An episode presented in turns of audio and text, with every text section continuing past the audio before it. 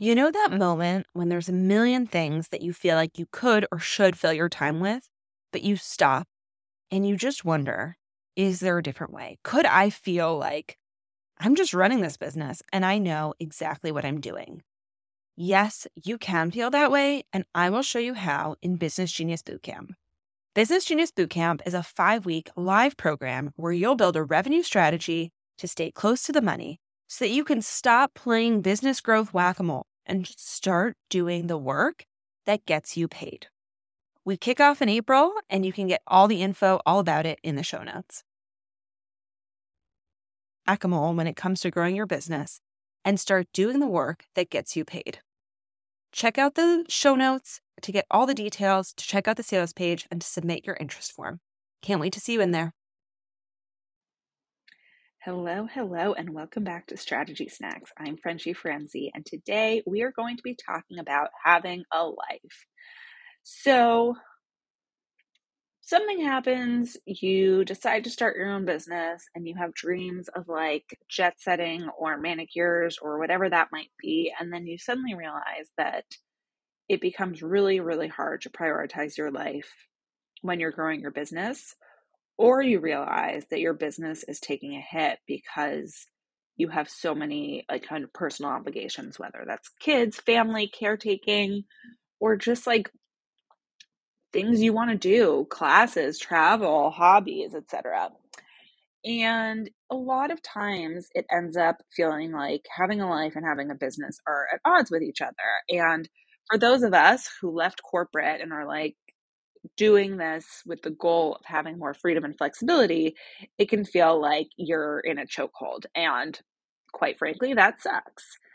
And so I really, really focus on coaching people through this idea that our life needs to come first. And I don't mean this in like a woo woo spiritual way. I literally mean that when you think about your week, when you think about your time, start with the life stuff, the non work life stuff, and then reverse engineer and fit the work into how everything else kind of shakes out.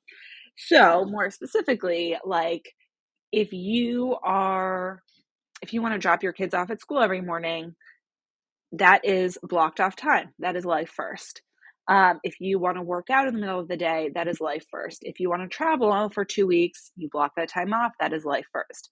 Now, life first doesn't mean that life is going to take up all the time. It might be that it's only 20% of the time, but that by giving yourself that freedom to implement and like prioritize the personal stuff before the work stuff, you're really holding on to the things that are most important to you. And typically, right, if we think about priorities overall, our business priorities are one thing, but our life priorities will usually trump our business priorities. Not always, but I would say most of the time for most people, especially in the online space, that is true.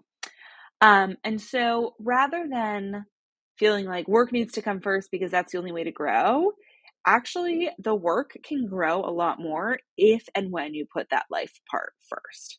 Because rather than like rushing through work or feeling like tied to work, you are really intentional about how you divide and conquer.